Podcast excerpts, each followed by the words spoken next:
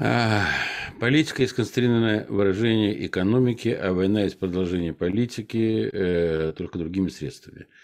Это аксиома, которую вроде бы внушали на протяжении всего курса нашего обучения. Но так ли это на самом деле? Сегодня мы об этом поговорим э, с нашим уважаемым гостем, э, можно сказать, уже преподавателем школы здравого смысла, Очкийским Сергеем Владимировичем. Сергей Владимирович, здравствуйте. Э, рада вас видеть. Э, как всегда, ваши эфиры вызывают большой интерес у наших слушателей. Итак, что же первично все-таки? Экономика, политика? Или есть период, в которых главенствует один, и другой период главенствует другой? Добрый день, Александр Горунович. Добрый день, Владимир Викторович. Я благодарен за столь высокую оценку своих усилий. Дело в том, что на этот вывод очень подводит, э, что политика определяет экономику, это практически эмпирическая деятельность. И в то же время э, в э, корни проблем, которые растут из определения Маркса в «Капитале» о том, что экономика – это базис, а политика – лишь надстройка, это корни проблем растут очень многие. Ну, начнем потихонечку эти мифы разоблачать. Значит, э, в свое время, это еще году в 13 я очень тесно работал с немецкими э, фирмами и общественными организациями, в том числе с э, торгово с Российско-германской торговой палатой и с Ассоциацией машиностроителей Германии. И вот на фоне того, что у нас было очень сильные экономические взаимоотношения с Германией, и немецкий бизнес активно работал на нашем рынке, в том числе был в числе лидеров по иностранным инвестициям. Я скажу, что на тот момент торговый оборот э, между Германией и Россией составлял около 100 миллиардов э, евро. В то же время мы не могли не заметить, что э, политические взаимоотношения между нашими странами, они э, стали на и более худшими за весь постсоветский период. И вот этой проблеме была посвящена моя публикация в журнале «Конкуренция и рынок». Это начало 2013 года. И отмечу, что на тот момент даже в микроскоп не рассматривалось э, события на Украине, которыми сейчас объясняются именно плохие отношения между Россией и Западом. И на э, эту проблему вывело не только ну, конкретные э, разговоры с немецким бизнесом и с политиками в сфере бизнеса, но и, допустим, отношение к этому бывшего посла Германии в России фон Штудница. И он, в общем-то, не свойственно для немцев манере выступил с очень резкой критикой, с открытым письмом к своему ведомству МИДу, в котором он потребовал, потребовал от э, своего ведомства, чтобы они наконец-то перестали не дипломатическим путем разговаривать с Россией и перешли на более приемлемый и взаимоуважительный принцип сотрудничества. Он даже отказался э, участвовать э, в встрече с представителями МИДа на этом основании. И вот в этой статье я попробовал проанализировать, что же э, стало причиной этому. Тогда мы помним, что президентом Германии был бывший правозащитник Гаук ну, достаточно еще такой же либерал и демократ, как у нас правозащитник Сергей Ковалев. Для тех, кто разбирается в российской политике, аналогия будет вполне уместна. Так вот, он и с Путин на нюх не переваривали друг друга. У них не было ни одной конкретной встречи. Мало того, накануне э, года, который был объявлен российско-германским, он срывал всячески все ну, соответствующие мероприятия. Вот. И э, конкретно МИД тот же самый. МИД возглавлял э, представитель Свободно-демократической партии Германии, которая входила в коалиционное правительство, которое возглавляла Меркель. И, в принципе, вот его политика основывалась именно на внутриполитической борьбе. То есть мы как-то свойственны отдавать пер, пальму первенства к тому, что ухудшение взаимоотношений с Россией э, в связи с внутриполитическими взаимоотношениями это приписываем США, но на самом деле первопроходцем была как раз Германия того периода. А уже э, в дальнейшем это при э, выборах президента в США 2016 года как раз и там расцвела полным цветом вот эта русофобия и раздувание ненависти к России. А в то время это делалось в Германии. И можно сказать еще такую вещь, что несмотря на то, что э, основная пальма, пальма первенства в э, таком противостоянии, раздувании этого противостояния была за Германию, в то же время и э, наша пятая колонна вносила соответствующий вклад. В чем это ну, выражалось? Ну, Должна была наша делегация приехать на Ганноверскую выставку, а накануне в Москве произошли обыски э, в двух крупнейших э, фондах. Это Конрада Денаура и Эхера. Ну, они, в общем-то, достаточно неплохо относились э, к России и способствовали нашему сближению, и поэтому это, можно сказать, что это была спланированная провокация определенных сил пятой колонны нашей. Еще один эпизод из этого же лагеря. Все знают Александра Рара, уважаемого политолога русского происхождения э, в Германии. Он очень много сил э, вкладывает э, в развитие наших взаимоотношений. Так вот, «Комсомольская правда», опубликовав искаженное интервью с Раром, она способствовала дискредитации внутри Германии. И было даже парламентское разбирательство по этому вопросу. И он был вынужден сказать, что наш средства массовой информации переврала э, и выдернула из контекста многие тезисы его выступлений. Так что видим, что операция была такая, на идеологическом фронте э, проводилась достаточно глобально. И вот как раз исходя из этого и была сформирована и заголовок моей статьи, то есть политики диктуют экономики. В дальнейшем я продолжил эту тему и уже э, написал конкретную статью на, на следующий год «Политика определяет экономику». Но, честно говоря, я не ожидал о том, что мне э, придется быть в роли рабочего, который в свое время э, самостоятельно пришел к открытию дифференциального интегрального исчисления, значит, используя свои символы, но оказалось, что это уже давно изобретено. То же самое и перед этим корытом оказался я, потому что нам всем э, и в вузах э, э, диктовали фразу Ленина о том, что политика – это продолжение экономики, но в то же время и не доводили полностью смысл того, что он сказал. Значит, в последнее время его полное собрание сочинений было оцифровано, и я нашел том 42, страница 278, где он конкретно говорит, что, несомненно, политика стоит над экономикой. Это в споре его с Троцким и Бухарином. Как раз они его, э, стоя на хозяйственной позиции, то есть на позиции того, что экономика – это базис, они его обвиняли в его политиканстве, о том, что он считает, что экономика должна выстраиваться политиками. В то же время и дальнейшая практическая деятельность да, наших э, создателей советского государства, они опровергли это марксистское утверждение, что э, экономика базис, а политика лишь надстройка. Во-первых, Ленин это тем, что э, в противоречии с марксистским тезисом о том, что социализм может быть построен только в мировом масштабе, он сначала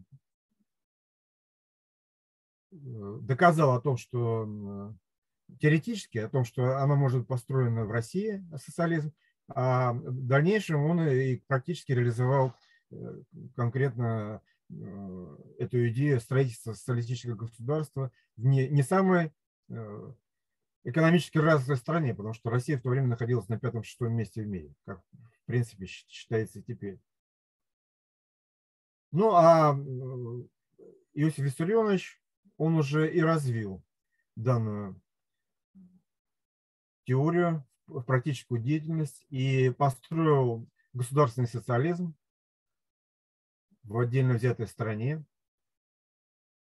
И, э, кстати, опять же, э, был тезис, который я тоже узнал достаточно недавно. Определение Ленина, что такое первая стадия социализма. Он определяет это как государственный капитализм, который работает на благо общества. То есть э, э, э, государственный капитализм с социальной, ориенти... ориентацией. Поэтому в нынешней ситуации нашей российской осталось только наполнить государственный капитализм, который у нас доминирует в хозяйственном устройстве, социальным наполнением. И тогда мы придем опять к возврату социализма. Вот дальше вот этот пример можно привести на, на конкретном э, политическом, политико-экономическом э, э, устройстве. Мы сейчас все ну, находимся и отслеживаем кризис энергетический, который состоялся в Европе. В то же время упускается тот момент, что этот кризис начался с энергетического кризиса в Китае. Почему-то это остается в стороне. Хотя именно этот процесс послужил локомотивом того кризису в Европе, который, в принципе, так много э, ломается копии в настоящий момент. Так вот, э, интересно будет проанализировать, что же послужило э, кризисом в Китае. А кризис достаточно объемный, что в настоящее время около 20 регионов охвачены кризисом, а это две трети ВВП китайского. То есть из 34 регионов 20 э, находятся в энергетическом кризисе, причем это э, самые главные с точки зрения экономики регионы Китая. Тезис о том, что э, кризис начался с того, что Австралия отказала в поставках угля Китаю, когда у них начался дипломатический скандал, связанный с тем, что Австралия э, обвинила Китай в распространении коронавируса, он не подтверждается чисто э, физически, потому что Китай является основным производителем почти 50% мировой добычи угля, и импорт угля составляет ну, около 10% его э, добычи, то есть около 400 тысяч тонн, ну, а 70, 400 э, э, миллионов тонн, а 70 миллионов тонн поставки из Австралии, в принципе, это не такая большая, не такие большие объемы, которые могли бы вызвать столь большой кризис. Так что же послужило причиной энергетического кризиса? А мы опять выйдем на то, что там э, внутренние причины определяют это. Какие? В ноябре месяце будет пленум ЦК Компартии Китая, на котором будет э, определена позиция Политбюро, подтверждена их э, ну, участники этого Политбюро, 25 человек, и согласована фигура на председателя Коммунистической партии Китая, то есть товарища Си. Так вот, вокруг этого внутреннего процесса, как и в Германии, как и в США, и э, развернулась такая борьба, потому что э, в Америке также э, сильно, сильно есть западное лобби, то своя пятая колонна, которая идет борьбу с центральным правительством и центральным аппаратом китайской компартии по поводу взаимоотношений с Западом. И вот эта внутренняя борьба, а дело в том, что э, угольные магнаты как раз э, в большинстве своем входят в коалицию э, прозападную, она и привела к тому, что там искусственно уменьшены закупки добываемого угля, и что вызвало энергетический кризис в Китае. То есть мы видим, что здесь явно прослеживается и роль США. Если мы вспомним в свое время, как они действовали с СССР, то, в принципе, инструменты те же самые. Напомню о том, что э, развалу Советского Союза способствовали экономические трудности, которые США создали э, путем, первое, это опускание с помощью Саудовской Аравии нефтяных цен, что уменьшило э, закупки продовольственных товаров Советским Союзом. И, во-вторых, они и увеличили цены на сельхозпродукцию. А здесь уже было сугубо их внутреннее дело, поскольку основная сельхозпродукция, зерно, в то время э, производили как раз на экспорт, это США и Канада. Вот они, пользуясь двумя этими инструментами, они создали определенные трудности на продовольственном рынке э, Советского Союза, что плюс наша пятая колонна, которая э, торговый дефицит давно использовала в качестве обогащения, да, то это создало дополнительные трудности, и наши прилавки опустили, что при, при, привело к э, народному недовольству. В э, Китае повторить полностью эту картину не удалось бы, потому что там все-таки рыночная экономика, и, и чтобы магазины опустили, то есть там нет госмонополии торговли государства, и поэтому этот э, вариант не шел. Поэтому они просто устроили энергетический кризис на форме на фоне энергетического кризиса, экономический кризис, э, который имеет определенные последствия, в том числе и безработица, и снижение уровня доходов населения, плюс к этому еще и пандемия. Ну, пандемию вообще можно рассматривать как один из вариантов того, что как используется инструмент создания экономических Э, трудности для всех стран и для борьбы с конкурентами. То есть мы уже э, понимаем, что э, кризис в Китае, который энергетический, который вызвал кризис в Европе. Почему? Потому что весь свободный газ пошел в Китай, поскольку он стал не имея э, большие запасы валютные, он э, не стал э, церемониться и начал закупать по повышенным ценам сжиженный газ по всему миру. Значит, соответственно, все производители сжиженного газа кинулись на этот рынок, поскольку цены там прыгнули до 2000 долларов за тысячу кубометров сжиженного газа. Но опять же, вот, если мы сейчас вернемся к Европе, то вообще объективных э, обстоятельств для того, чтобы этот энергокризис состоялся, они, он не наблюдается. Ну, первое, говорят первое, что э, недостаточно были наполнены газохранилища, там на 80-85%. Но это было и в прошлом году. Однако никакой ажиотажа особо по этому поводу нет. Дальше. Второе. Э, ветровая, снижение ветровой и э, солнечной генерации. Во-первых, ее вклад не такой большой. Это 15% ветровая и 4% э, солнечная.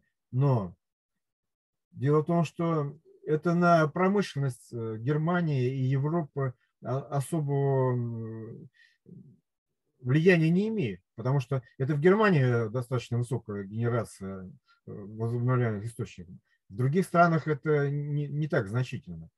Вот. И промышленность фактически никак не, затраг, не затрагивала. Это затрагивало в основном домохозяйство, где вот как раз и э, электричество пополнялось за счет этих э, видов генерации. Дальше. Отопительный сезон в подавляющем большинстве стран Европы э, в момент начала кризиса не начался. Поэтому говоря о том, что вдруг э, понадобился газ а, на отопление, а его не стало, ну, не скажешь. Еще один вариант. Э, Газпром не, снижал свои поставки, мало того, по мере того, как снижались поставки жиженного газа, он сумел, допустим, полностью компенсировать недостачи, которая произошла из-за недопоставок Америкой. 9 миллиардов кубов, вместо этого он поставил почти 12 на наш рынок. Еще один фактор, который мог сказаться на энергокризисе, это, допустим, недостаток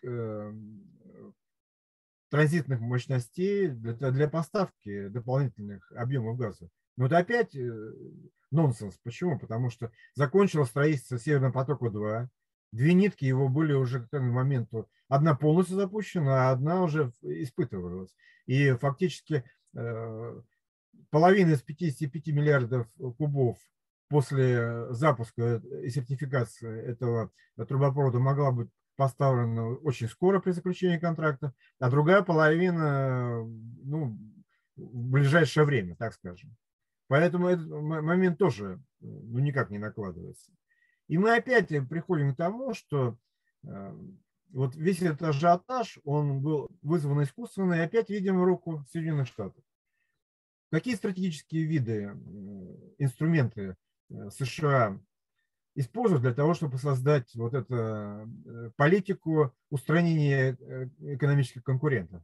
А мы видим, что и на примере Китая, на примере Европейского Союза, то есть идет явное устранение конкурентов США с экономического поля.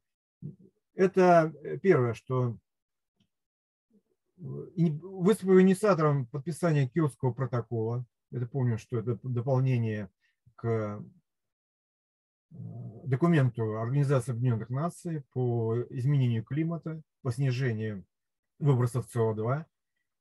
И вот первоначально подписали 159 стран, в том числе США. Ну, дальше США благополучно этот договор не ратифицировал.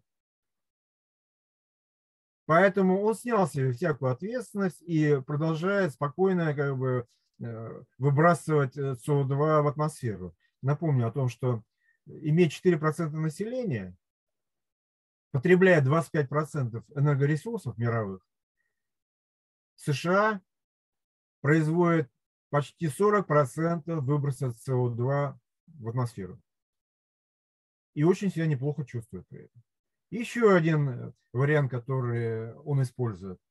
Мы знаем о том, что США очень здорово поработал по устранению атомной энергетики и в Японии, и, э, то есть Фукусима, и э, в Европе после аварии на Фукусиме. Причем есть такие слухи, так его скажем, да, которые говорят, что не, не зря эта авария на Фукусиме произошла. Это примерно аналогично э, версии о том, что башни-близнецы тоже сами, не сами упали, а к этому приложили определенные силы внутри США. Вот то же самое и с атомной энергетикой. После того, как э, фактически были закрыты все электростанции атомные, кроме Франции, которая не поддалась на этот шантаж, в Америке благополучно продолжает действовать 93 атомных реактора, которые производят 20% энергии э, в Соединенных Штатах. И если э, мы посмотрим, это примерно 45% э, ее промышленности реально. Поэтому они, как всегда, заставив других идти по ложному пути, сами идут путем, который считают необходимым. Вот на примере вот этого энергокризиса четко вырисовывается. Инструментарий политики внешние, которые использует Америка для того, чтобы устранять экономических конкурентов. Ну и теперь вернемся уже к рассмотрению вопроса о том, каким образом вот это вульгарный материализм из э, обоснования того, что политика лишь надстройка над э, экономикой, он портит и нашу политику. Для этого э, начнем с того, что в свое время мы помним, как Россия стремилась войти в ВТО. Значит, обоснование из этого тезиса такое, что чем больше Россия будет включена глобализированную в экономический процесс, тем лучше у нее будут взаимоотношения со странами, тем лучше к ней будет относиться. Тем более, что идеологический фактор, который, как раньше говорили нам, стоял препятствием на пути взаимоотношений э, нашей страны с цивилизованным миром, он отпал. Поэтому мы на равных входим и будем играть на, по общим правилам, и все будет хорошо, и будем жить замечательно. Ну и что в результате того, после того, как после долгих мытарств мы это в ВТО вошли? Что мы увидели? Мы увидели откровенную дискриминацию по тем позициям, которые нам интересны. Мы увидели о том, что против нас по новодумным э, предлогам вводят санкции, а санкции эти, они э, как э, придумать причины, они даже себя не труждают для того, чтобы их обосновать. То Боинг падает, да, то кусок территории, который входил всегда в состав нашего государства, мы, оказывается, аннексировали, то мы относимся неправильно к свободам ЛГБТ-сообщества, и пошло и поехало. Поэтому смысл того, что мы вписались в это, ну, его нет никакого. Дальше. Мы выстраивали эти взаимоотношения и с бывшими э, своими э, э, республиками по Советскому Союзу. И что мы видим? Возьмем на примере Украины. В свое время значит, я как-то прикинул о том, что за счет того, что мы предоставляли э, Украине газ, нефть и другие энергоресурсы по внутренним фактически ценам, дальше по э, льготам таможенным, по э, доступу их на рынку, по субсидиям и прочим делам, то оценка этого вклада, она примерно соответствует тому, что вложила ЕС в Польшу. После этого я нашел подтверждение из западных источников. Те же самые немецкие эксперты писали о том, что э, Россия э, вот этим путем э, вложила в экономику Украины оценочно от 180 до 220 миллиардов долларов. И что мы в результате поимели? Мы поимели то, что за наш счет было созданы украинские олигархи, и они создали ну, явно русофобскую страну, то есть одна открытого врага. И э, все это путем содействия политики, которая проводилась нашей собственной властью. Мы же помним о том, что кто возглавлял э, дипломатический корпус э, в этих странах. Представители Газпрома и правительства. То есть Черномырдин и, и же с ними дальше.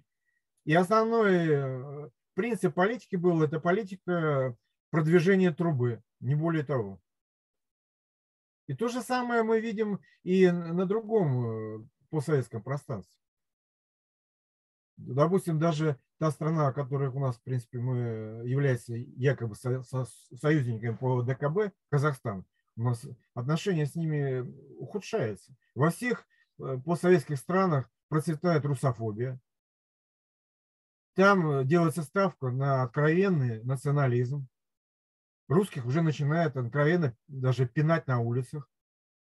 Мало того, в том же самом Казахстане казак, который выступил э, с протестом против того, что э, русских дискриминируют, значит, на него заведено уголовное дело. И, в принципе, наши власти никоим образом не способствуют тому, чтобы поднять этот вопрос и вытащить его из-под уголовного преследования.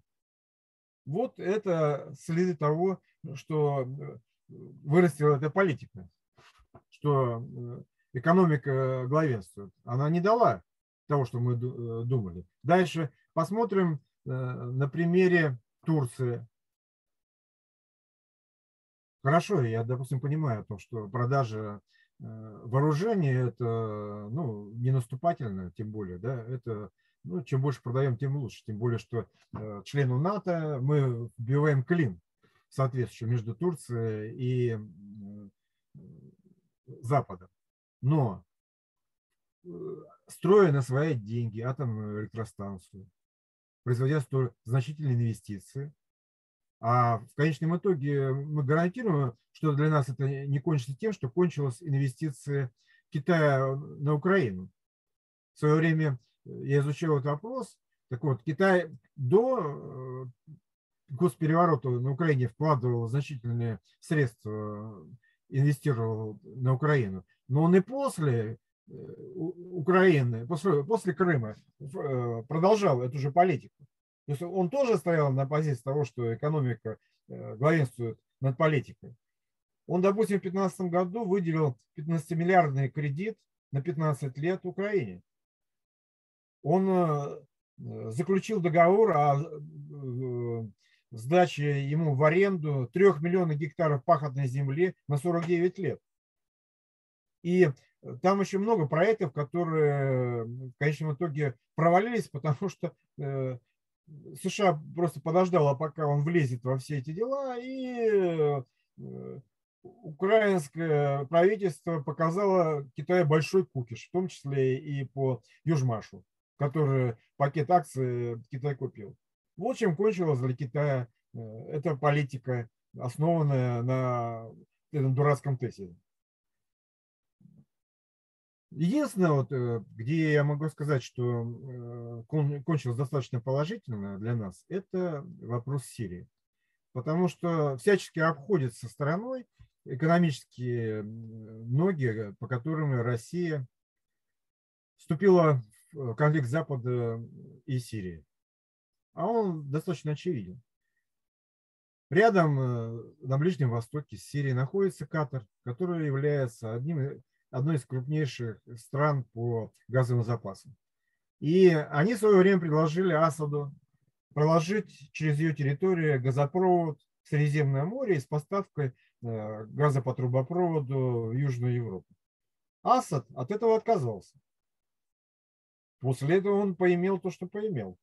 То есть против него началась открытая диверсионно-террористическая война, которую поддержал и США. А США, э, в общем-то, это было еще почему э, интересно. Он его с ним поддерживал Катар. Дело в том, что для него эта труба тоже была не нужна, поскольку он делал ставку на поставку э, в Европу своего сжиженного газа. Поэтому дестабилизация обстановки в Сирии и недопущение постройки этого трубопровода для него тоже было выгодно. То есть так как-то скрещиваются достаточно неожиданно интересы разных стран. В результате, наведя порядок э, в Сирии и поставив ряд условий и контролируя эту территорию, мы предотвратили конкурента на газовом рынке Европы для себя. Поэтому можно сказать, что э, хоть этот вопрос и не рассматривается, но вот, данная политика оказалась очень для нас удачной. Она оказалась удачной как операция, потому что никто не ожидал от России такой прыти и такой э, подготовки и такой технической э, оснащенности вооружения. Поэтому мы э, подтвердили свое реноме как великую державу, которая может э, решать вопросы силовыми путями и техника которой является лучшей на мировых рынках вооружений. Что мы видим, потому что сейчас э, в наше Росвооружение выстроилась очередь из желающих купить э, наши образцы вооружения. Мы пока не справляемся даже с, с этой очередью, потому что ну, в свое время, хоть мы сейчас выпускаем всю линейку вооружений, но Э, не можем э, э, наладить ее массовый выпуск, потому что подразвалили, конечно, оборонно-промышленный комплекс значительно в годы перестройки и так далее. Вот если посмотреть вот на все эти вопросы, то я вот считаю, что тема, в общем-то, раскрыта, да, что своими обоснованиями, мне кажется, что тезис, что политика определяет экономику, раскрыт. Поэтому, если есть вопросы, я готов ответить на них. Владимир Викторович, подключайтесь. А, спасибо большое, Сергей Владимирович. Я просто хотел бы вот эту вот цитату Ленина, которую вы говорили, чтобы, чтобы нам было а, понятно. А, я ее слушателям зачитаю. Да, действительно, спорить с Троцким и Бухарином, это высказал в своей работе «Диалектика и эклектицизм». Политика не может не иметь первенства над экономикой. Рассуждать иначе значит забывать азбуку марксизма. То есть это вот были слова Ленина, которые он сказал. Потом, правда, там это пытались, я помню, в наших учебниках по политэкономии, которые мы изучали, там, значит, говорилось о том, что это было только на период диктатуры пролетариата, там еще какие-то вещи. Но вот вы э, своим, э, скажем так, сегодняшним таким интервью, вы показали, что на самом деле, особенно сейчас, когда механизмы рыночной экономики не работают, когда фактически все исходит от политической воли тех или иных деятелей, когда здравый смысл сам, который в общей экономике должен быть присущ по определению, он, в общем-то, разрушается.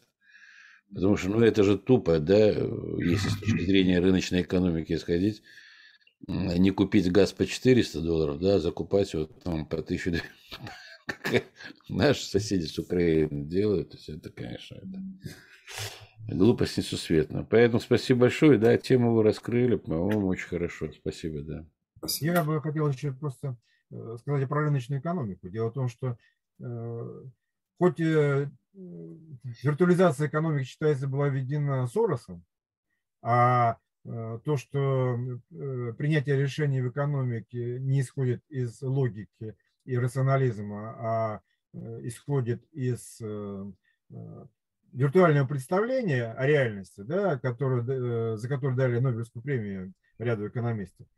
Вот. На самом деле первенство все-таки принадлежит нашим доморощенным и политикам, и теоретикам. Это Ленину и Сталину. А уж сталинские кадры решают все, они четко говорят, какой вопрос основной. Поэтому основа любой политики должен быть человек, а экономика должна быть только инструментом для того, чтобы этого человека да, наполнить э, и э, бытием, и э, содержанием. И если несколько перефразировать выражение «бытие определяет сознание», то я бы его следующим образом сформулировал. Бытие определяет сознание обывателя, а качество бытия определяет созидательная деятельность элиты путем проводимой политики. Вот, если мы это сформулируем, то это будет точно, на мой взгляд, э, вывод из того, о чем мы говорили. Да, согласен. Владимир Викторович, будут вопросы у вас? Нет? Вопросов нет. А какие тут вопросы? Смотришь на то, что происходит в стране, в мире, и Э, лишний раз убеждаясь, что ответа на, один, на одну из загадок психологии ответа до сих пор нет. Человек вроде бы по природе своей э, существо рациональное, а поведение его иррациональное. В чем дело? Не знаю. Я лично не знаю. Похоже, наша планета э, непонятно для чего, но похоже не для счастья. Ну, я думаю, мы раскроем эти э, вещи в дальнейшем нашем для чего планета? Для чего планета? Как, как э, формируются вот такие все эти вещи, да, и как их правильно сформировать. Вот. И э, я бы предложил э, тему следующего нашего общения – это истоки русофобии. О, супер. Давайте. И я думаю, что мы в этой теме как раз и начнем этим делом заниматься, потому что страх перед Россией и русофобия, они кажутся иррациональными. И в историческом масштабе, и в настоящем. Вот мы попытаемся раскрыть, откуда все это происходит. Ну, тут э, школа здравого смысла уже некоторое время э, тему параллельную, вот, обозначенной, так сказать, пытается э, в нее занырнуть. Ну, разобрались мы истоки русофобии. Ну и что? Ну, вот, вот разобрались. А более интересная тема, как нам кажется на сегодня, когда русские станут русскими? Когда? Когда они проснутся? Ну, для этого нужно еще определить, кто такие русские. Поэтому... Это, это очень просто.